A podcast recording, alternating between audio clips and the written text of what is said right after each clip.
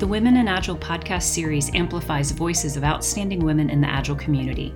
We're dedicated to sharing the wisdom and inspiration our community has to offer by telling our stories, being thought leaders, and having open conversations with our allies. This series is brought to you in partnership from the Women in Agile organization and scrum.org. Hello, listeners. Welcome back to the Women in Agile podcast and another episode from the Coaching Agile Team's mini series. I'm your host, Leslie Morse, and in today's conversation, Lyssa Adkins and I are joined by remote working expert Milud Ciccarelli.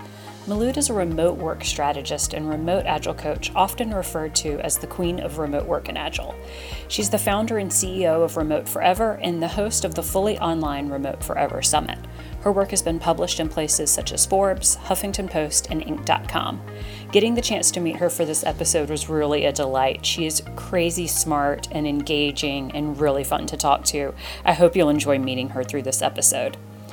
The discussion you're about to hear was recorded in October of 2020, about seven months into the COVID 19 pandemic. And as I was preparing for the release of this episode just last week, now April of 2021, I'm sad to say I personally haven't gotten much better with my own remote working mindset, so it was really good to relive all of this content. I was thankful for the topics we got into here. Some of the parts that really stood out to me the most, and that I'm excited for you to hear, were when we touched on things like simplicity. Malou defined it as maximizing the amount of tools not used. I thought that was really great. We also talked about how important it is for us to be unwilling to let go of our known ways of working and then we frame how real remote work is not at all what we've been thrust into over the past year. We've been mandated into a virtual work setting that is isolated, while real remote working is really based on aspects of freedom and choice. So, without a doubt, this episode aligns with the high dream Lyssa and I had for the Coaching Agile Teams mini series. We bring in expanded ways of thinking around Agile coaching and encourage all practitioners to uncover better ways of creating value while placing the spotlight on innovators that are taking our discipline to the next level. I truly hope you discuss- enjoyed this discussion with Milud, Lyssa, and I. And don't forget, Lyssa and I would love to hear from you on what you're learning from this mini series. So please find us on LinkedIn and let us know what you think. And as always, if you want to stay up to date with everything happening on the Coaching Agile Teams mini-series, please visit us online at www.womeninagile.org/cat. Thanks again for tuning in. Hello, ladies. Hi. Hi. I am uh, looking forward to exploring today uh, what we really mean about what it sounds like is going to be the next wave of defining how agile coaches really serve organizations. And that is exploring what it means to do this work remotely and in a distanced fashion. Um, because that's that's the reality we're all living in right now.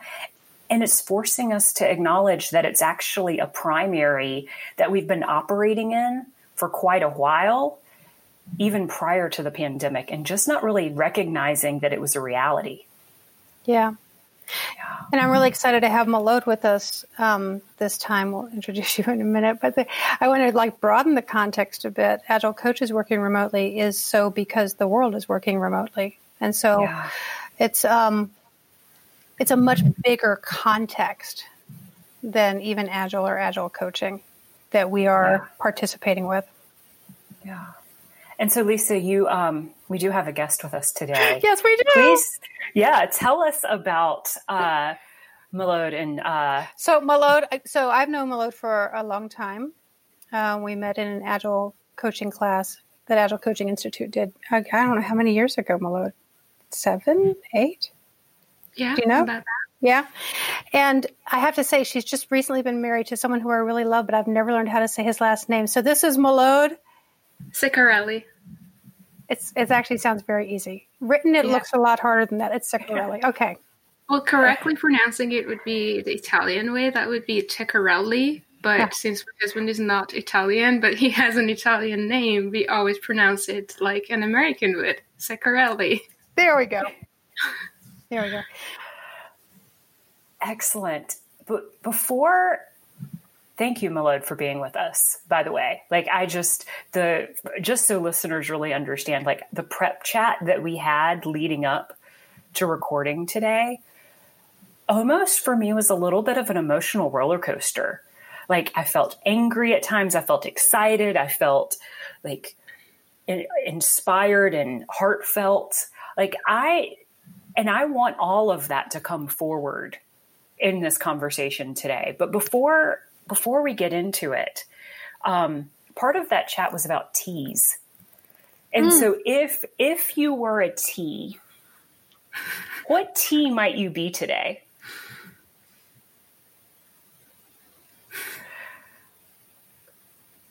It's tough.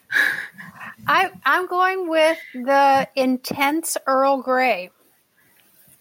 Inte- like what is that? What does that bring alive in you, Lyssa? It's like it's if if if you have a really good Earl Grey that has a lot of that bergamot smell, you can smell it from across the the kitchen, and so mm-hmm. like it it creates it creates an immediate wake up that something is happening. And I think that's I that. true about our topic. Yeah. Yeah. Right, you inspired me. I'm gonna go with almond tea, which is Ooh. a tea with almond flavor. And I think the reason why I'd go with that is that the smell is familiar, but the taste is very surprising when you have it for the first time. I gotta try oh. it now. Yeah. That, um, that sounds really good. Okay.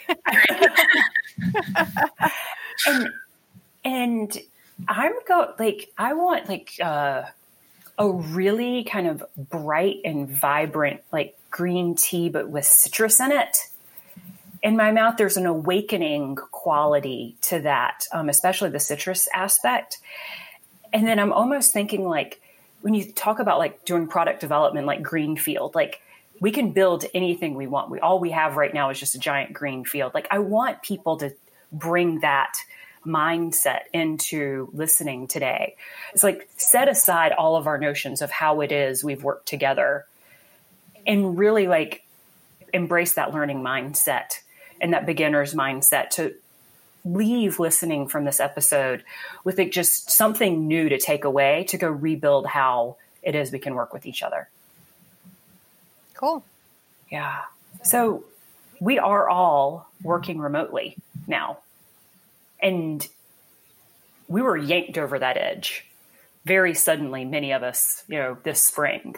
Uh, what was that experience like for both of you? I'm just curious.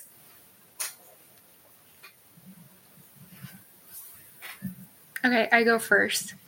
Uh, I have been working remotely for several years, and when the pandemic hit and we were supposed to work from home, for the very first time, I noticed that I did not have a desk. I never worked from home before that. I was a remote worker and I always worked from other places that inspired me, that made me feel comfortable and productive, and home was never it. So to be able to create a working area in my tiny apartment in the city center of Stockholm was quite a challenge on its own. Yeah.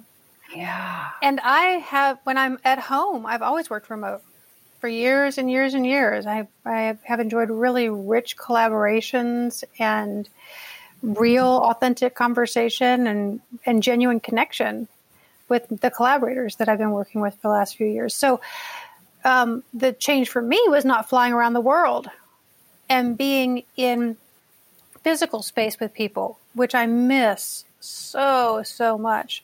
But I'm also so grateful that my daughter's grown up and I could take over her gigantic room above the garage. And I have this lovely configurable space because I had the notion that virtual reality was coming anyway.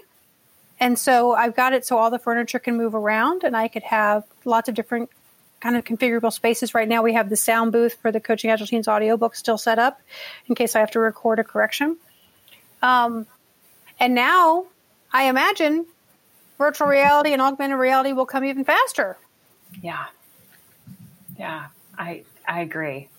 The when I think about how we are now, in relation to the agile values and principles, what I experience is when we are face to face, it is very it is much easier to place individuals and interactions over processes and tools. And what I observe and what I've experienced over the past several months, because similar to you, Lyssa, like if I was at home, I was working remotely, but I spent so much of my time traveling and being with people face to face. I feel like there's a bias towards processes and tools right now as everyone's navigating this. And so, how might we reclaim the individuals and interactions and the richness that we had in that face to face way and not feel like we're losing something. Because I think that's still when I talk to people, that sense of loss and that grieving is what's so present for them. Yeah, that's correct. In fact, the most common question that I get as a remote work expert is Malud, what tool should I use in order to do this? And what tool should I use in order to do that? And how which indicates what process should I use in order to do this other thing. And usually, that thing that comes at the end of the question is a practice that people used to do when they were co-located, when they were meeting people face to face. And the good news is, we Agilists, we have the answer already in our Agile thinking. The answer is go back to the purpose and simplify. And if you remember from the Agile Manifesto, simplicity is defined as the art of maximizing the amount of work not done. Now, expanding that to tools and processes, I'd say maximize the number of tools not used. Ooh. I and love that. yeah, I got, I got chills yeah. just now. Yeah. That's a very oh. difficult one for people because as people are forced to work remotely, they are struggling to bring back all the emotions, all the practices that they had when they were co-located. And they think that, the, that a tool, a new tool added to their tool stack is going to solve that problem. What they don't realize is what is the purpose? What are we trying to achieve? And can we do that with the toolset that we already have? And in most cases, the answer is yes. So, our agile ways of thinking have taught us to adapt our processes to empower individual interactions. And that is still true. But somehow people go into this panic mode and they think that a tool is going to take care of that and they don't want to put in the effort to actually adapt the process using the toolset that they already have. Yeah. I just got this big landscape view in my mind. You know, at the time that the Agile Manifesto was created 20 years ago, the big job was to interrupt the assembly line mentality that had people never talk to each other. You know, I do my piece, I pass it off to Leslie. Leslie does her piece, she passes it off to Malode, and then on and on. And then we get to the end and find out we can't integrate it, we can't test it, it's a big failure. I was on a number of projects like that. So, so so the Agile Manifesto comes along and wants to interrupt that. So face-to-face communication is the highest bandwidth form of communication, right? And we got something really great from putting people, a small number of people in the same co-located space. They're working on the same thing at the same time. They're connected to the business. They have everything they need to actually produce real quality product on a cadence high high bandwidth conversation information radiators everywhere like so it did an amazing job for us. That was an interruption of the status quo. Much like the stand up is an interruption in the status quo of our old status meetings. Yeah. so now here we are in 2020 and so having gone having enough of us have experienced that richness how can we go to the next place in our landscape, which is having that while being scattered. Yes, yes. Well, I mean, and one of the the simple things that I've noticed is just by being on Zoom calls or any video chatting where you're able to see everybody's face like tiled out, like in the you know Brady Bunch view. When you're in a room with people, like your eyes only look really one direction but you're able to actually pick up on you know facial nonverbals across your entire an entire group almost immediately versus like you know having to look around it's just and so like there is that benefit and i've been able to use that a lot like oh tell me more about that face mm. that y'all like like what was just going on there you know and get curious and, and inquisitive with folks. Um, but I'm not able yet to pick up on those real energy, emotional field changes as well. And when I think about like, you know, the work that Scrum Masters do and the work that Agile coaches do, um, when they're able to get beyond some of that, like, I serve the team as an administrative assistant sort of thing, which is often a stop in a scrum master's kind of journey and they start doing more of this work like that takes time to hone those skills. Um, and we were just talking here about like oh you got to experience that and now we're trying to recreate that in this scattered fashion. But i want to make sure we give a couple like give a nod to the brand new scrum masters that are just learning it now that have never had that luxury of doing it face to face like how how is it different for them? I think it's very different to be very honest with you. That's also why uh, I was I've been thinking about creating this course, which I managed to launch this year, and the feedback that I received was phenomenal course was online facilitation, and the target market was literally Scrum Masters and Agile coaches who had been working face to face but who were struggling with remote working. Mm-hmm. And we had some people on the course that were new Scrum Masters that were just they had just gotten their certification and they had not, never really worked in a face-to-face environment before. For both groups, the ideas that were shared in the course really help them to change their mindset. And what I hear you, Leslie, say is, I'm not able to pick up that energy that I used to by just looking at people or by being in a room and walking around and seeing people's body language and facial language. And we need a different set of skills when we work yeah. online. We cannot rely on seeing people anymore. Yeah. And I see that and I know that a lot of people who are remote work experts, they still encourage people to always be on camera, to have their microphone unmuted. And it comes from that same mindset of us not being willing to let go of our old practices and our old habits. Whereas I have a security degree. So I studied computer security. And for me, security and privacy are very, very important. And I know that being on camera is nice and all, but every every time we are on camera and we're sharing our voice over the internet, whether it is recorded or not, that's part of our digital footprint. Mm-hmm. And I mm-hmm. really think that we all should recognize people's right to privacy. And they should have the right how much digital footprint they want to leave behind. So if I'm not able to attend a course with my favorite teacher because they they expect me to always be on camera, I'd be very sad.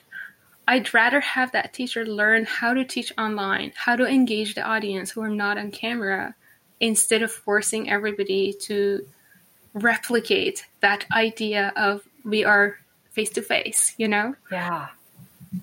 I think in it, I love what you're saying, Malode, and I think in addition to that, there were some basic skills that we didn't get as a community that are it's time to like go back for another round and try to get them again. And um, listening is one of them. And you can absolutely listen to an individual or a group of people without having to see their faces. And you can pick up a lot energetically.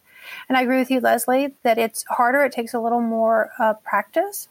But in the meantime while you're practicing just ask all the, and that's an edge. Yeah. Right? Just asking. Yeah. I mean, like, I, I, do it all the time. I'm, I'm working with a group and I, and I, and I can't quite tell what's going on. And I say, so what's going on out there? You know, just let them tell each other. And then, fig- and then from there, you can figure out where to go. I was on a, um, an, an agile coaching meetup recently and it was a lot of people on the meetup and um, we st- there wasn't much of a structure to this meetup, and we started a conversation. It was really sort of stilted. There were like these people talking about little vignettes of what was important to them, and nothing was connecting.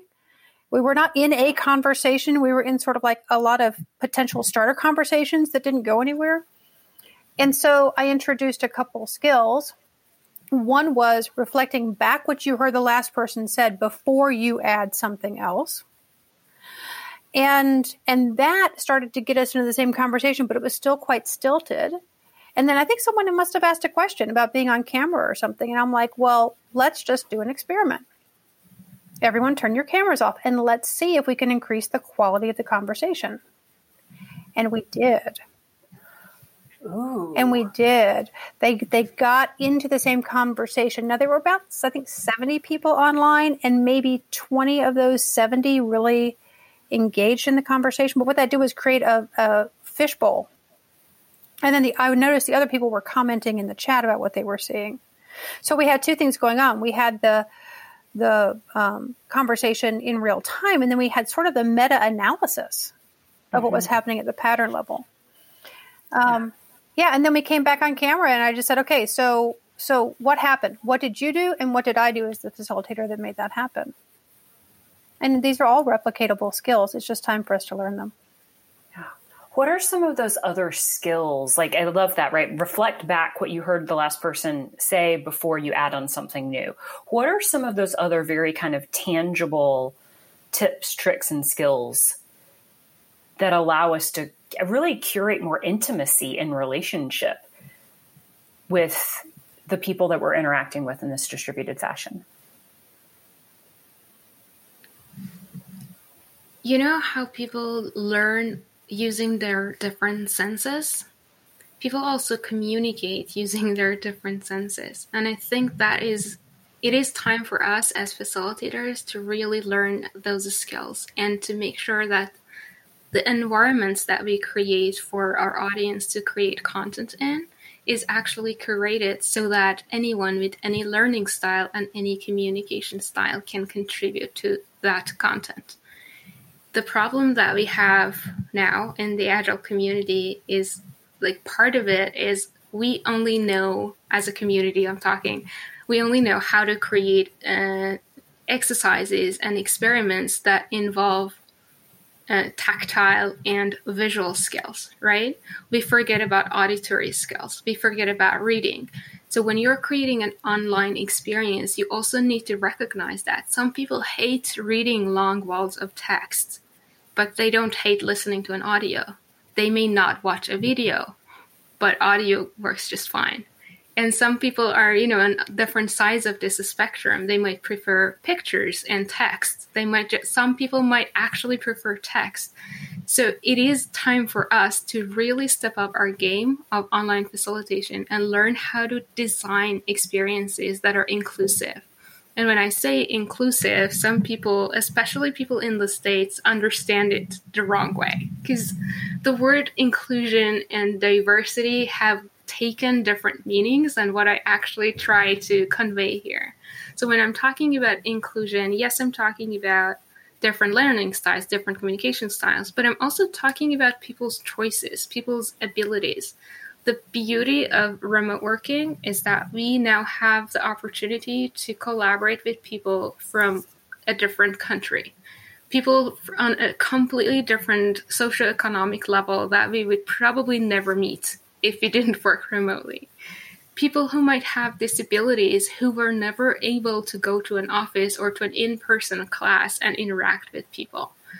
So, the inclusion that remote working is bringing to us is so much broader than we may be used to. And I think this is mm. really an opportunity for us as the pioneers of change, as the people that we claim to be in the Agile community, to really step up our game and learn the skills that are required to create true inclusion in our exercises, activities, and workshops that we design. Yeah, I feel this ember like kind of burning inside me oh, now. Let's do that. I want to do that yeah, too. Like, like and then they I'm, like, I didn't even realize, but I'm rubbing my yeah. hands together, right? Like what? What can what fuel for that fire can we give people? Because like this yes we have this calling we need to uncover better ways right if we go to that first line of the manifesto but where I only know what I know. And so my natural instinct is to just translate it. And instead of doing that thing with physical sticky notes on the wall, I'm going to use Miro or Mural or Jamboard or whatever. And I'm going to have digital sticky notes and we're going to do the same thing. So we're just kind of, you know, refactoring just enough to make it a digital experience versus the face to face. But that I, I'm, I know has blind spots and it's like putting blinders on us. So, how do we really get out of those trapped ways of thinking and facilitating in order to amplify these interactions? Getting back to the purpose and the principles, that would be that would be the first thing really. But also remembering that we can think outside the box. Yes, we are used to putting sticky notes on a whiteboard or a wall and moving them and I call those actions. In in my course, I ha- I give people what I call a smorgasbord of actions and uh, gosh, what was it? structures and actions. And I allow them to combine any structure with any action that they want, just to help them to think a little outside the box. So yes, we are used to putting the sticky notes on the wall. That's one action. Moving the sticky is another action. Now, when you're working in a digital environment, there are so many other actions that you can do you can react with an emoji, you can share a GIF, you can click, you can answer a poll, you can type in the chat, you can show something to the camera. There are so much more for us as options to pick. And then when it comes to structures, it's the same thing. We are used to columns of sticky notes and moving them along right? We, we usually move them from left to right, like in a mm-hmm. Kanban board or in a Scrum visualization board. Now, when you're working online and you're visualizing stuff for those people who learn visually or who who prefer to interact visually, you can create maybe circles because it's super easy. You don't even have to like pick up a marker on a whiteboard and be worried about the fact that your circle is not going to look good, right? You can create funnels. You can create pictures and have people like move pictures around or explain the pictures or do something else with them. You can create drawings. You can create so many different ways of structuring your activities and combining that with, with a set of actions. Now, another favorite of mine is flip something on a digital whiteboard.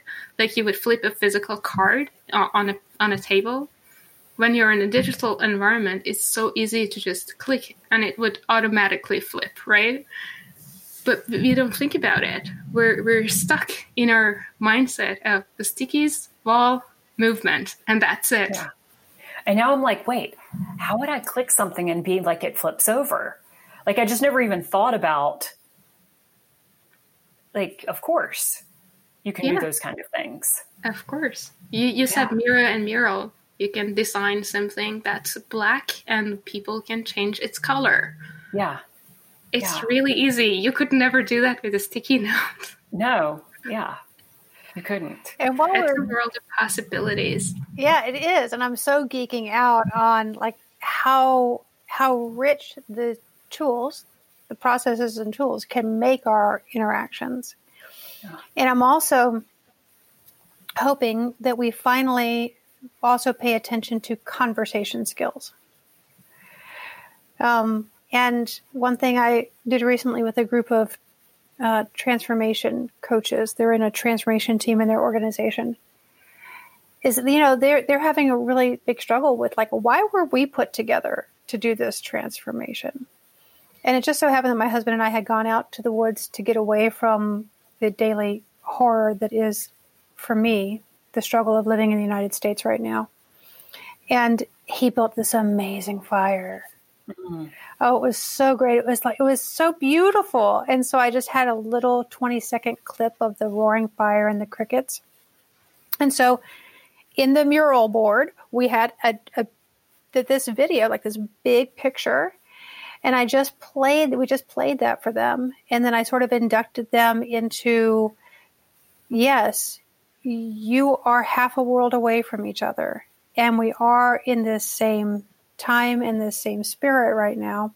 So I just sort of inducted them into the idea that they're sitting around a campfire.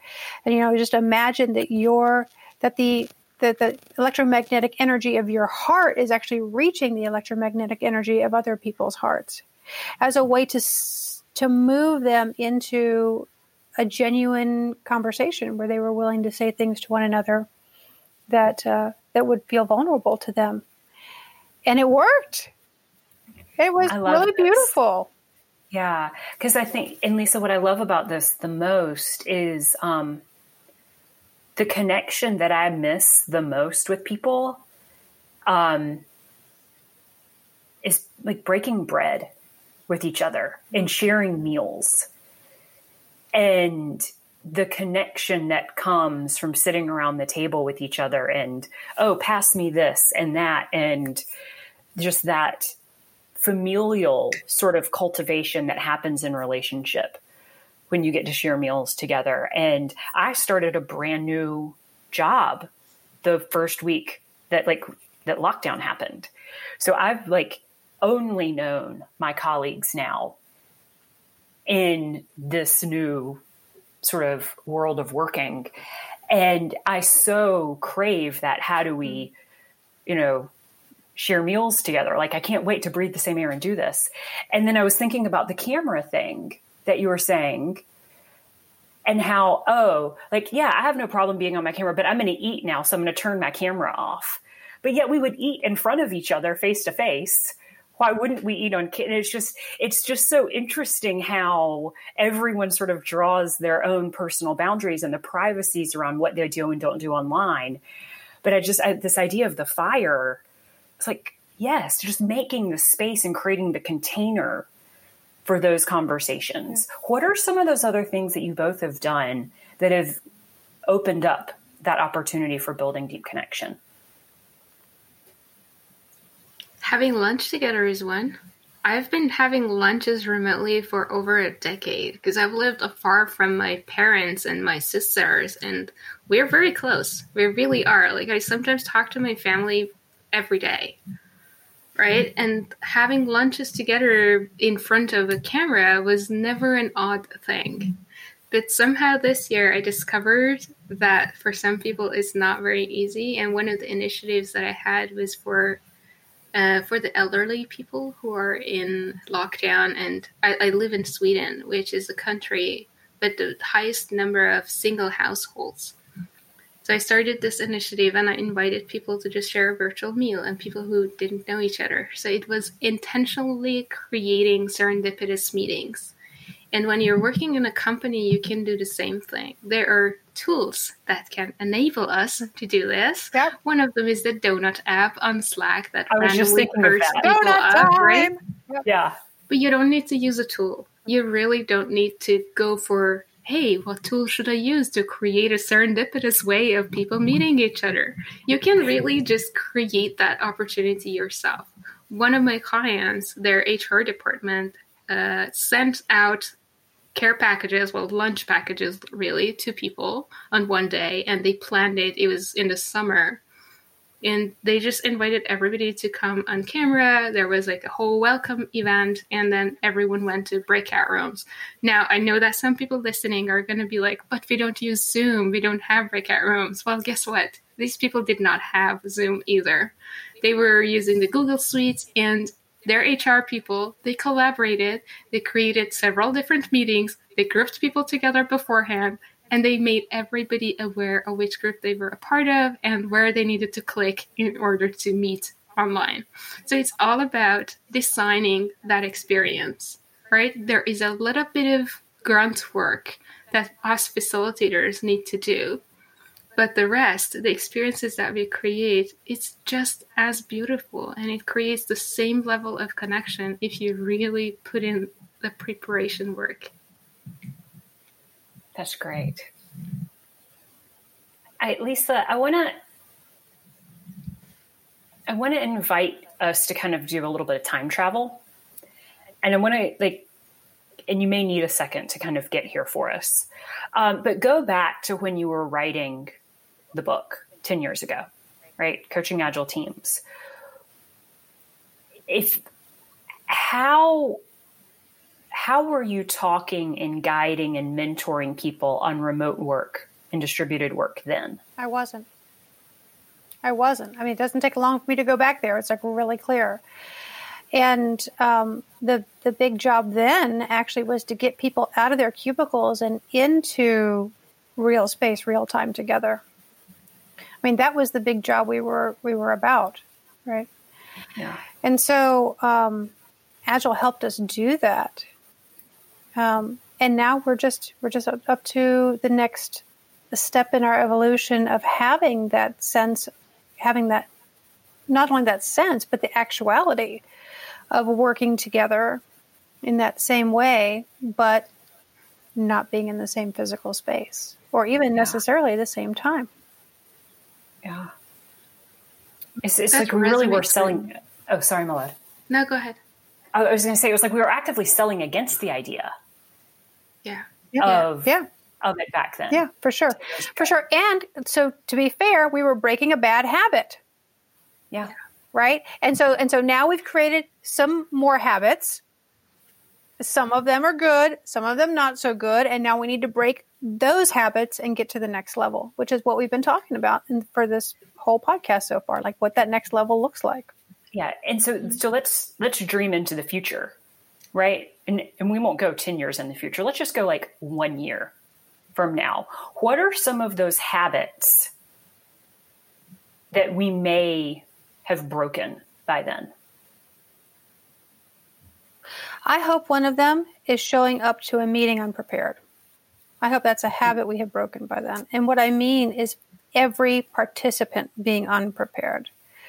One of the things I'm working on with the people and the teams I coach right now is having them check, first of all, at the beginning of an interaction, center themselves, get their minds in present time, and then ask themselves, what is my intention for this session? And then communicating that with each other. Mm-hmm. So I hope that's um, the unpreparedness. Like I'm just going to show up and kind of go with it you know, this is someone else's meeting kind of mentality. I hope that goes away. And I hope it gets replaced with um, we all have we all have a stake in this interaction. You know, mm-hmm. what is my part of it? What other habits might we have broken? Hey everyone, Natalie Warner here, the President and Executive Director of Women in Agile Org. I wanted to thank you for listening to this episode of the Women in Agile podcast series. We're thrilled to have this as a platform to showcase the wisdom of our community. We'd love to get your help to amplify the reach of the series by asking you to go over to iTunes in order to rate and review us. After you're done, take a screenshot of your rating and review. Then, post a screenshot to Instagram, Twitter, or LinkedIn and tag hashtag Women in Agile. If you do this, we'll not only reshare your post, but also add you to a monthly drawing to receive a Women in Agile goodie bag filled with WIA stickers and other treats. Thanks for listening. I know for me, there's a it's a little bit, Lyssa, where you were coming from around um, intention and all of that. Uh, but I want to break the habit that I I, I experience it some myself and see it in others. The the back to back thirty minute Zoom calls. Oh yes, please let's break that because it's the it's like oh well we're just we'll dial in we'll get it done we'll be over and do do do and so you have no space for that intention. There is no white space in your day. Um, you know, it was bad enough when we were in buildings and going to face to face meetings with each other, but at least you had to like walk from conference room to conference room and that passed a bathroom. Mm-hmm. Um, and you could have conversations and those kind of casual chats mm-hmm. in the halls as you were moving. Yeah, and you could just clear your mind, even like have two seconds yeah. to to breathe and be by yes. yourself. Yes. You know. Um, so it's like for me, it's like giving everybody the permission to like schedule that white space mm. into your day, uh, and all of that. Yeah, I do it. Um, it's so funny because because I just put the word Slack for the mm-hmm. for the meeting invite name. And I put it put it in my calendar, and my husband gets all my calendar notifications, and he's like. Who is this Slack that you're always meeting with? Now, my husband's retired. He doesn't even know about the Slack app or anything like that. Malone's heard tons of tons of John stories over time, right? So you can imagine, right, Malone? He's like, "Who is this Slack you're meeting with all the time?" That's great. Malik, what what are some of those things you've done from a self management perspective right? Because you've if you're you coach and train people on doing remote work. So like how are you taking care of yourself as a remote worker so that you can show up best for your clients and for others? So in normal circumstances or in 2020? I think both. In normal circumstances, it's actually quite simple. I'm very disciplined. I trust my calendar. I sometimes say that my calendar is my God. Like, if it says I have to do something, I just listen. So I really, really do make an effort to put tasks in a calendar. And in a way that comes from my Scrum Master days when I was trying to help the team to understand their capacity and not overcommit. So when I put stuff in the calendar, the calendar hours are really my resources, right? And and I do take care of that. Other part is I started working out a few years ago and I made that a habit and I just don't let go of that. Mm-hmm. And over the past seven years, I've been on a special diet, and it has happened maybe occasionally that I went out of it, but it, it's a diet that keeps me energized and healthy. And I'm really disciplined about it. And that's been hard when I traveled because when you travel, you're exposed to all this exotic, amazing food and you just want to try it. And I really had to make an effort to remove the extra carbs or remove the sugar from it to just to stick to my diet and just give myself the ability to buy that little sweet and take it home. So those are the self care stuff that I do. I do uh, well, I do have time that I really block in my calendar and I go off camera off the internet and I just spend time with people that I care about. I used to to spend a lot of time in the nature. Like every weekend, I would take a mm-hmm. long walk in the nature. So yeah, before 2020, life was amazing. Then 2020 happened, and I've been at home for a very long time, and my home is small. So I've managed to keep my diet and I've managed to keep my exercise habits, but like long walks is gone. It's nowhere to be mm-hmm. found. So, one of the things that I do now as a remote worker who works from home, which to me is so different from working remotely as a free person who has the choice to work from anywhere, including an office if they so wish to. It is these connections that I need to make remotely with people. So, I have added to my calendar call your best friend who lives in Germany or set a lunch with that old friend of yours who you haven't talked to for three months. Or, you know, like connect with Lyssa or make sure that you reach out to people. And if my calendar says so, I actually do it. So it is being more intentional. And I said that a, a, a while before that we need to be intentional about creating serendipitous meetings if yeah. we don't follow up, we won't get that because yeah. we're kind of isolated this year. Yeah. Can I tell you something fun I'm doing that actually both of you and other people can join in? This is super fun. Okay. Okay. So, oh, I just realized this might not work for you. So, Malode is not even able to go out and walk in downtown Stockholm at this point. So, um, okay. So, Malo, I'm sorry. I'm going to have to tell the rest of the world, and you're going to be bummed out about it. Okay.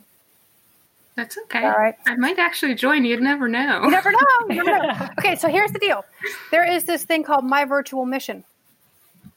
And what they do is they um, it's an it's an app and you can join a challenge. I'm currently walking the Appalachian Trail, which is 2100 miles from the state of Georgia to the state of Maine on the east coast of the US, and I'm doing it with a group of people. And so as I walk around my neighborhood, my you know my steps get uploaded to this app and it shows me where I am on the trail and it shows me where all my friends are. And then as we I, I, it hasn't happened to me yet, but I understand that as I achieve certain places, as I get to certain places, that postcards, physical postcards from those places will be mailed to me. And so it's just it's a way of having a separate but together. Mm-hmm feeling that I that I really crave and that I also need the connection for. Yeah, yeah. I've just joined that challenge yeah. recently. Yes, so I'm very uh, excited about that, and and it's you just the, seeing the names and the faces of the women. I'm like, oh, I haven't talked to her in forever. You know, it's like it's just it's a another way to just create that connection and that shared experience. Well, they just added the ring road around Iceland to my virtual missions. So the Appalachian Trail one is going to take me until next October. So it's like a whole year yet. Yeah. But after that, I might be doing the ring road. Yeah. Maybe, maybe cool. for real and maybe virtually. We'll see what happens with the world. Yes. Yes. The, um, let's leave people with just like a laundry list of like places to go learn more. Right? If I okay, I'm clear, I could up my game, I could be doing some things differently. Where can I go learn more and get access to additional resources that will help me shift my way of thinking? Well, I think if you're an Agile, the courses that I've created are probably the most valuable ones. I can I, probably it's not very humble to say that, but I did go to a lot of courses before creating my own.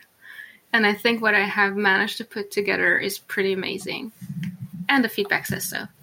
Apart from that, there are organizations that are teaching how to lead remotely, how to work remotely. Some of them have never even heard of Agile. So if you're an Agilist and you care about it, you probably wouldn't connect with the content but there is like this organization called Remote How that is a venture backed company that created a lot of courses all at once, and they even have like certifications. I haven't uh, looked at any of their content, so I don't know what is the quality. There is another one that I actually know the founder, and I do think that their courses are pretty good. It's called Workplaceless. Like you don't have a workplace, workplace less. And what else? there are people that you can look up, like Lisette Sutherland has a really good workshop that she teaches the basics of remote working, the basics of remote connection. Again, not necessarily agile, but a really good fundamental course. What else is there? Learning. Judy Reese is sort of adjacent to the agile community yeah, as well. Exactly. And she yeah, Judy Reese has also worked a lot with the, with clean language. So she can really up your game when it comes to real time and synchronous conversations. Mm-hmm. Well, my focus is mostly on bringing asynchronous to the conversation. We didn't actually get to talk about this. That I, I really believe strongly that what the future of remote work beholds is more asynchronous and less synchronous. So when the two of you were talking about what you want the future to be, you were both talking about meetings and meeting habits. And what I was thinking at that moment was what I envision for the future is for it not to be that many meetings in the first place because we have such effective communication without meetings that we don't need to meet in person or in real time all the time. I just saw Leslie's like excitement and glee about that. I, so this is a whole talk about like new ways of thinking. Yeah, so this is Mind a whole blown. new podcast, Leslie. You have to have yes. her on just for this, just yes. for this topic, because we did not get to it, and it's and it's key. So you know, so because Malode probably won't say this, I want to also give a plug for her Remote Forever Summit, which she's been doing now for three or four years. Four years. So, and that has been exploring not just like how do I replicate what I used to do in my agile retrospective, not at all. It's it's been exploring now for four years. What is the playing field over working remotely in totality? Remote Forever Summit was what really started my journey in this whole world of bringing remote work into Agile, and it all started from me having listened to people like Lyssa, having read books like Lyssa's book, and realizing that there was nobody talking about my reality the way I was experiencing it. I, I worked as a developer, as a tester, as a scrum master, as a coach, and I never ever had a co located team. So I was filled with this sense of frustration uh, about like, why can't I have what every knowledge, every body of knowledge tells me that is the best way? and it, it hit me one day that this was the reality that uh, if I was to actually embrace agile and respond to change, this is the change that I need to respond to. So Remote Forever was created as a result of that, and I was so fortunate and lucky to have the support of people like Lyssa who joined me, and they said, "Yeah, that's right. That actually is the reality. And I've been working remotely. I just never really saw it that way. Yeah. yeah. And when I when I put that idea out there, there were a lot of people supported it. There were thousands who joined the first summit, which I did not think would happen. I thought like 200 people would say yes, and the rest of the agile community will say, "Let us be co-located. We want to have our face-to-face daily scrum." But thousands of people joined, and it has grown every year. The summit has grown every year, and the community stays engaged. There are people who keep coming back because they really feel like it's one of the only places that brings people from all around the world together, and then suddenly everybody feels connected. And it's like you, you meet a group of like minded people at the same time, over the last four years, there's been people who really resisted the idea, or were like, I would never support this. Even this year, I reached out to one of those people who was resistant, and I wanted to invite this person to be a speaker. And I thought that 2020 might have actually changed their mind, but they hadn't changed their mind. so there is still a lot of those people out there that we need to work with. And then 2020 has also showed that there is a group of extroverts who really are missing the in person connection. And they are unfortunately blaming remote work for that, for, for the lack of having connection, not realizing that this isolation of working from home is not really what remote work is about. Because I think remote work is, in essence, about freedom. It's the freedom to work from anywhere you feel most productive. And having the processes, the foundations in the company, in the organization, in all the development processes to be able to do so without feeling like you're losing something. But this working from home that we've been experiencing is so isolating and so limiting that is like the opposite of freedom, right? Yeah. But I want to just make a point to recognize that this working from home in the middle of a health crisis is not really what remote working is about. And what we're talking yeah. here in this podcast about what we need to learn is the actual skills of remote working, not because of a pandemic, but because this is the future. I love that. Like mic drop. Yeah. That's I'm, I'm so yes. excited. Yep. Yes. All of that. Um, what what do you want to say to feel complete today?